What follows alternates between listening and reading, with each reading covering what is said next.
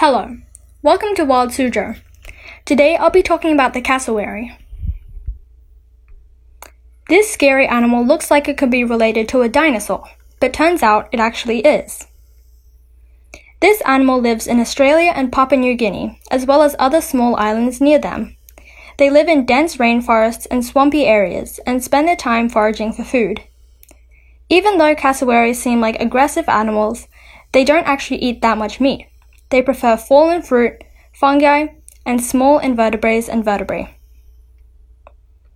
Despite being quite big and scary, the cassowary has a few predators. Their threats include crocodiles, pythons, dingoes, humans, and quolls. Although they do have ways to protect themselves. They can run up to 30 miles per hour and are also quite strong birds who kick, peck, and headbutt their predators. Cassowaries are actually quite necessary to the habitat because they spread seeds through their dung. The reason these birds stand out so much maybe is due to their striking resemblance to dinosaurs. But the thing is, they're related to dinosaurs. They have long, sharp claws, heavy black plumage, bright blue and teal neck and head feathers, and the well-known casque on the top of its head. For Wild Suzhou, I'm Palm Tree, and thank you for listening.